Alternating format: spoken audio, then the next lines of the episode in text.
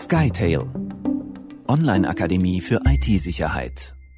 Der Skytale-Podcast. Herzlich willkommen zum Skytale-Podcast. Auch heute wollen wir wieder einen kleinen Rückblick wagen auf die großen und kleinen Sicherheitslücken, Hacks und anderen Pannen aus dem Bereich der IT-Security der letzten Tage und Wochen. Damit wollen wir Sie an dieser Stelle wie gewohnt über die wichtigsten Vorfälle aus diesen Bereichen informieren und über Folgen und eventuelle Maßnahmen diskutieren. Bei mir ist deshalb wie immer der IT-Sicherheitsexperte Max Ziegler, unter anderem Leiter der Skytale Online-Akademie für IT-Sicherheit. Hallo Max. Hallo Matthias. Der Aufreger der Woche. Ja, der aufsehenerregendste, größte Hack in der letzten Zeit war vermutlich das neuerliche Erscheinen der Emotet-Malware. Fast ein halbes Jahr hatten wir ja Ruhe vor dem König der Schadsoftware, wie ihn BSI-Präsident Arne Schönbohm mal so treffend bezeichnet hat. Nun ist er seit Ende Juli wieder zurück. Bevor wir uns mit der aktuellen Emotet-Welle beschäftigen, Max, was macht Emotet? Was macht ihn so gefährlich? Ja, Emotet kommt auf viele Arten und Weisen daher. Also meistens in erster Linie ist das per E-Mail, per Spam. Und das sind wirklich sehr authentisch aussehende E-Mails mit erfundenem Inhalt von Absendern, die es auch wirklich gibt oder die dem Empfänger auch wirklich bekannt sind. Und der geht dann eben her, öffnet ganz vertrauensvoll den Anhang an der E-Mail oder eben auch die URL, also den Link, der dann in der E-Mail enthalten ist. Und da hängt dann Schadsoftware dran. Und ja, die kann die unterschiedlichsten Dinge tun. Also die kann Kontakte und E-Mails aus Postfächern auslesen. Die kann weitere Malware nachladen, zum Beispiel ein Banking-Trojaner, der dann die Banking-Daten ausliest. Der kann die vollständige Kontrolle über die Systeme übernehmen oder eben auch ja, von dort aus weitergehen, weitere Systeme infizieren, weitere E-Mails an Bekannte verschicken aus dem Adressbuch und ebenso die ganze Attacke dann wieder weiter fortführen. Und die Schäden waren ja bisher schon ziemlich beträchtlich in letzter Zeit. Ja, gut, es gab eine ganze Menge Beispiele. Gab große Produktionsausfälle. Das mussten dann teilweise wirklich ganze Unternehmensnetzwerke neu aufgebaut werden. Eine mögliche Folge ist natürlich noch die Verschlüsselung von Festplatten, von Inhalten oder eben auch von ganzen File-Servern. Das ist gerade für Unternehmen natürlich wirklich kritisch. Das hat dann in der Vergangenheit wirklich mehrere Unternehmen und eben auch Verwaltungen lahmgelegt. Also zum Beispiel, wenn ich an das Kammergericht in Berlin denke, die kämpfen auch heute noch mit den Folgen. Und das führt wirklich dann so weit, dass einige Verwaltungen schon gar keine E-Mails mehr annehmen, bei denen dann E-Mail-Anhänge oder eben auch Links enthalten sind. Aber es sind ja nicht nur Firmen oder Behörden betroffen, das kann ja auch jeden privaten Anwender treffen, ne? Ja klar, ich meine, das ist ja so ein Virus oder so ein Wurm und der Malware letztendlich egal. Für die Privaten, die trifft es natürlich dann ja ähnlich hart, wenn nicht teilweise sogar noch härter, weil die eben auch keine IT-Abteilung haben, die sie wirklich schützen können und vorbereiten können auf sowas. Dann ist man teilweise ja, einem Datenverlust wirklich ungehindert ausgeliefert. Man steht dann persönlich natürlich noch in der Haftung. Ne? Also wenn dann Bankdaten oder Ähnliches wirklich übernommen werden, dann wird es auch relativ schwierig, gegenüber der Bank nachzuweisen, dass man selber das nicht war, sondern dass man Opfer einer Angriffsattacke geworden ist. Und ja, dass man selbst eben keine oder nur sehr wenig Schuld daran trägt. Und wie heftig ist jetzt die neue Emotet-Angriffswelle? Ach, das ist schon nicht zu unterschätzen. Ne? Also schon am ersten Tag wurden ja, mehr als 250.000 infizierte Mails gezählt, ne? Hauptsächlich in Großbritannien, in den USA. Aber sowas kann natürlich auch schnell rüberschwappen.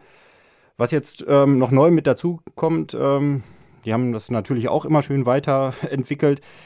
Emotet kann sich jetzt auch wirklich Dateianhänge von E-Mails einverleiben und damit sehen dann eben diese betrügerischen E-Mails noch echter aus. Ja, du hast schon gesagt, die Hacker, die haben dazugelernt, aber das Imperium der Hacker, die guten Hacker, haben ja auch schon wieder zurückgeschlagen, habe ich gelesen. Ja, gut, das gute alte Katze-und-Maus-Spiel und es hat sich jetzt wirklich eine ja, unbekannte Hackergruppe dem ganzen Thema gewidmet, hat dann in der Intention dann wirklich zu helfen, etliche Emotet-Server übernommen, also wirklich selber angegriffen und diese ganze Schadsoftware, die dann normalerweise ausgeliefert wird, einfach durch animierte GIF-Bildchen ersetzt.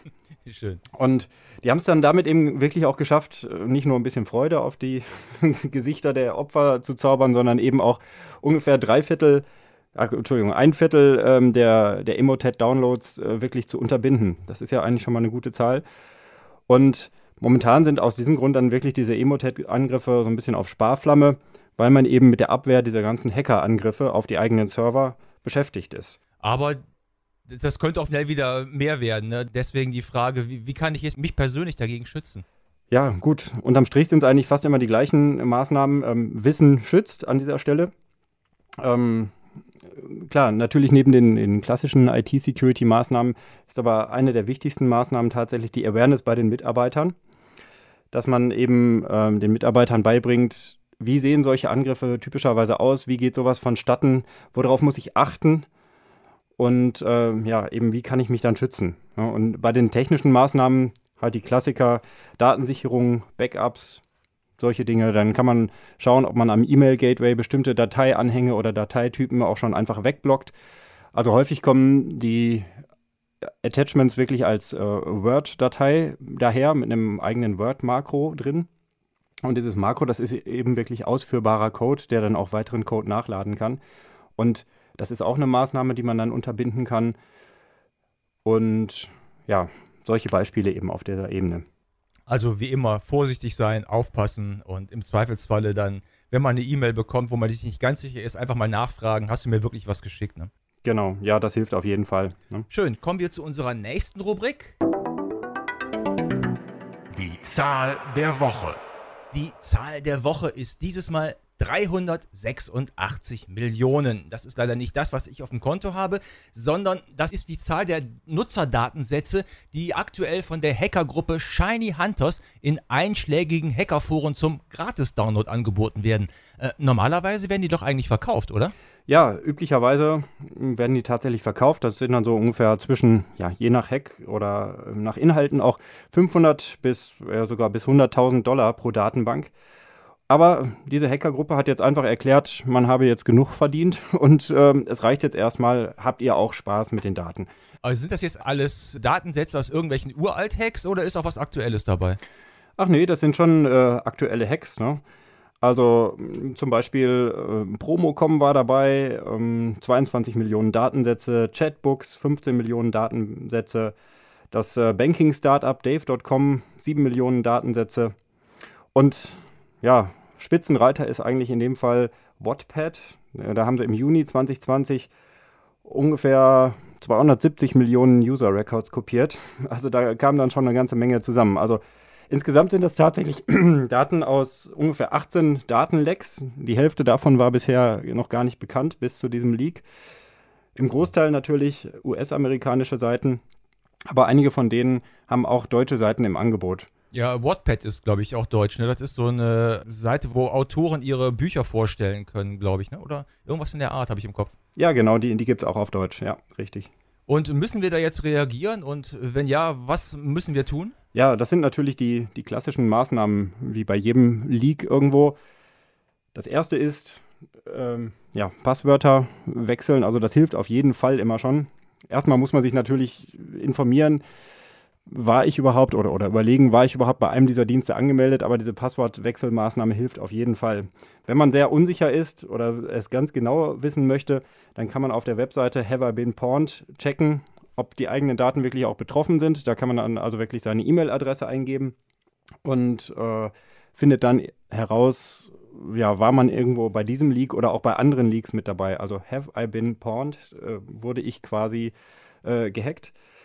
Und ja, ansonsten greifen die üblichen Maßnahmen, dass man eben auch insbesondere versucht, unterschiedliche Passwörter für unterschiedliche Seiten oder Anwendungsbereiche zu nutzen. Weil ansonsten, wenn jetzt mein Passwort irgendwo dabei war, bei diesem Leak innerhalb dieser Datenbank irgendwo auftaucht und ich nutze das auch für andere Webseiten, für meinen PayPal-Account, für mein Banking, für was auch immer, dann kommt man natürlich schnell in Probleme. Und das ist eben das, worauf die Hacker abzielen mit den Usernamen und den Passwörtern, dass man damit wirklich auch noch Geld machen kann. Erstaunlicherweise haben wir diese Woche gar nicht zu unseren beliebten Rubriken Neues von Microsoft und Behördenschlampereien. Da lief in den letzten 14 Tagen anscheinend ja alles sauber, zumindest hat man da nichts gehört. Erwischt dagegen hat es dieses Mal das Sportportal Garmin. Deswegen haben wir uns auch gleich mal eine neue Kategorie ausdenken müssen, nämlich der Fitness-Hack der Woche. Max, was war da passiert? Ja, Bei Garmin, da hat auch eine Ransomware-Attacke zugeschlagen. Die hat es wohl auch erwischt und einige Tage lahmgelegt. Auch wenn Garmin offiziell von Wartungsarbeiten gesprochen hat.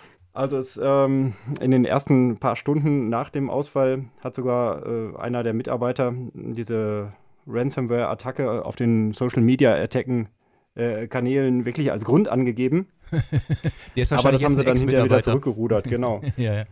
Naja, gut, angeblich, so vermutet man, soll da diese Malware Wasted Locker dahinter stecken, die wirklich die Systeme dann komplett verschlüsselt. Soll angeblich auch von einer russischen Hackergruppe ausgeführt worden sein.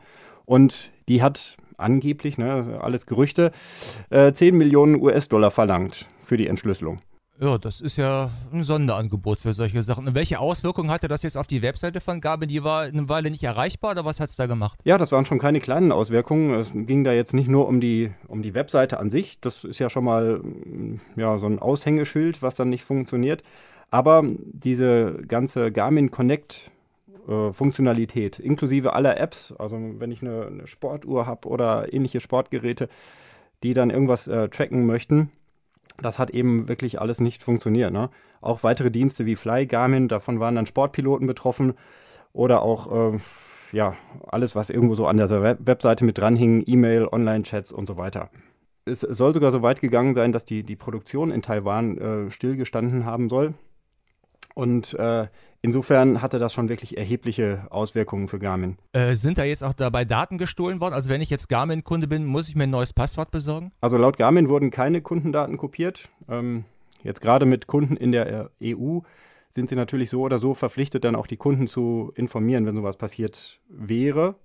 Also insofern glaube ich schon, wenn da wirklich ein Grund zu der Annahme wäre, dass Kundendaten abhandengekommen sind, dann hätten sie das auch gemacht. Alles andere haben sie ja wirklich auch dementiert bisher, aber ich glaube, um sowas käme man dann nicht herum. Also davon gehe ich jetzt mal aktuell nicht aus, aber ja, neues Passwort ist tatsächlich nie verkehrt. Davon sollte man vielleicht einfach ausgehen. Ja, das hilft immer. Und wie können sich Unternehmen gegen derartige Angriffe schützen? Man sollte doch annehmen, dass da Fachleute sitzen, die sich nicht einfach so eine Malware aufspielen lassen. Ja, aber da sind wir jetzt letztendlich wieder bei dem gleichen Thema wie eben mit dem Emotet. Da kommt einfach eine E-Mail rein oder kommen ja tausende E-Mails rein pro Tag. Und wenn man da nicht 100%ig aufpasst und bei der Sache ist und dann was ausführt, dann kann sowas natürlich relativ schnell gehen, wenn es die richtigen Leute trifft. Da kann schon ein Klick zu viel sein, ne? Ein falscher Mausklick und... Richtig. Und wenn ich mir halt vorstelle, ich schicke eine E-Mail an 1000 Mitarbeiter, also mir reicht eigentlich als Hacker wirklich einer, der es aufmacht. Einen findet man immer. Ja, also einer, genau, also die Wahrscheinlichkeit ist einfach da, ja, leider. Ja, gehackt wird auch in China, ganz ungeniert, da aber weniger von Cyberkriminellen als vom Staat selber.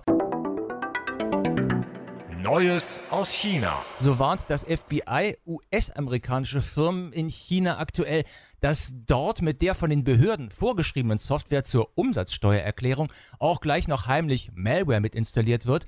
Und darüber bekommen die Behörden dann Zugriff auf die Firmennetzwerke mit Administratorrechten und können dann zum Beispiel locker mal eben Überwachungssoftware installieren oder Daten kopieren.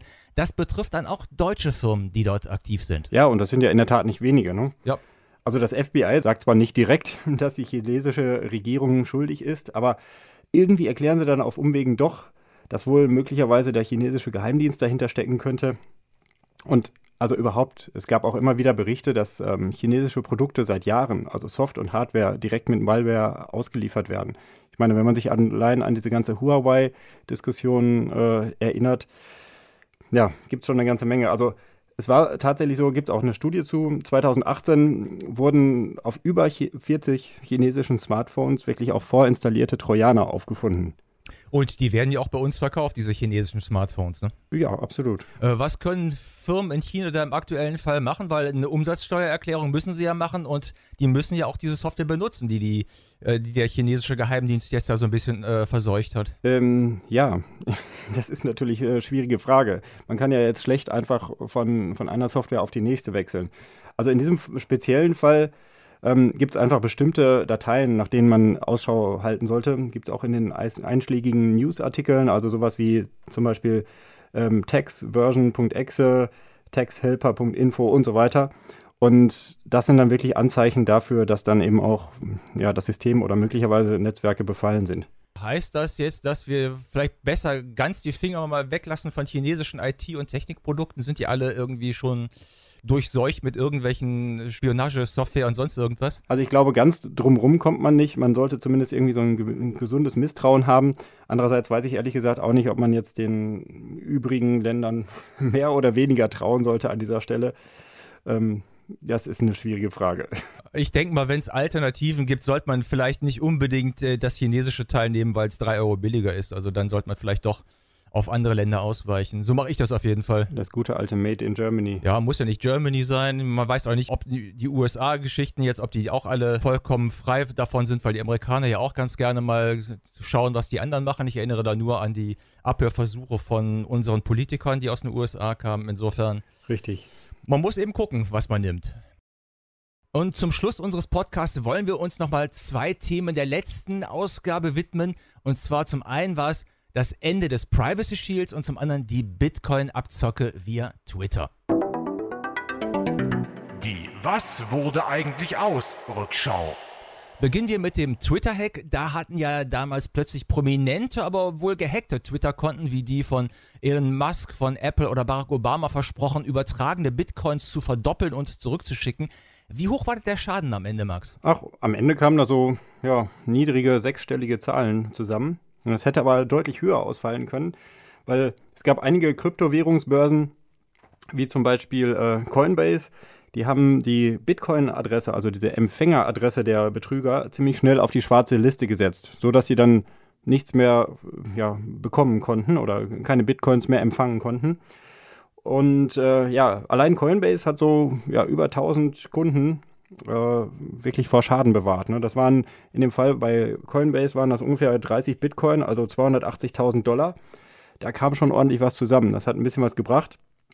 Aber nichtsdestotrotz, es gab eben viele Kryptobörsen, die haben das eben nicht so schnell geschafft, das auf die Blacklist zu setzen. Ja, ich wundere mich ja immer noch, wie man auf sowas reinfallen kann, weil wir sagen es jedes Mal, wenn etwas zu gut ist, um wahr zu sein, dann ist es meistens auch nicht wahr. Deswegen, aber okay, es ist passiert und jetzt kam aber zumindest die Meldung, dass man die Täter recht schnell gefasst hat. Ne? Ja, es soll wohl ein 17-Jähriger aus Florida als Haupttäter verhaftet worden sein.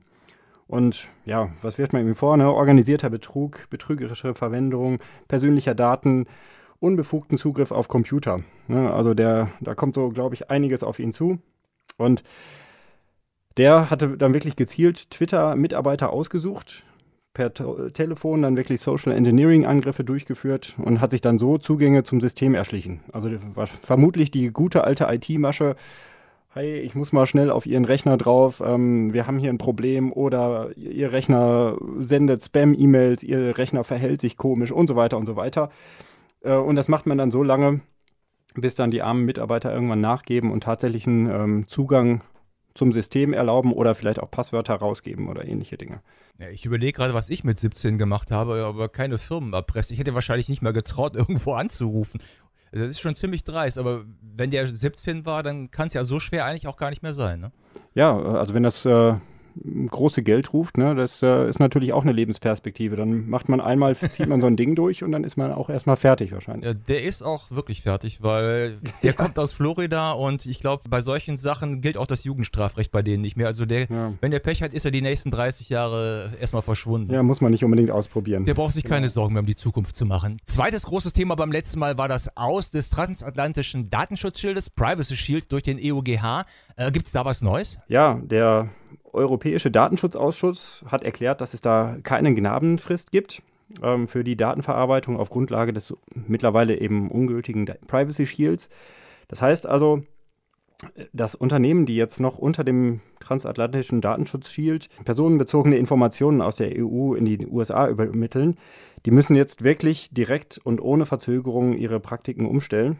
Und andernfalls drohen dann wirklich auf Basis der DSGVO, der Datenschutzgrundverordnung, wirklich saftige Sanktionen. Das heißt, die müssen jetzt erstmal, solange kein neuer Vertrag gibt, auf die Standardvertragsklauseln ausweichen. Genau, also die bleiben weiterhin eine mögliche Grundlage für den Datentransfer. Also wenn man zum Beispiel persönliche Informationen in die USA senden möchte, dann müssen die Verantwortlichen aber wirklich zusätzliche Maßnahmen treffen, um das gleiche Datenschutzniveau wie in der EU zu gewährleisten, so heißt es dort. Oh, das ist schwer, ne? Genau, also man muss sich das auch dann immer von Fall zu Fall ganz genau anschauen. Das heißt zwar Standardvertragsklauseln, aber ganz so einfach ist es dann doch nicht. Und dazu gibt es dann eben vom Europäischen Datenschutzausschuss, also dem EDSA, auch eine Webseite. Da kann man sich dann wirklich informieren. Die wird dann laufend aktualisiert zu diesem Thema.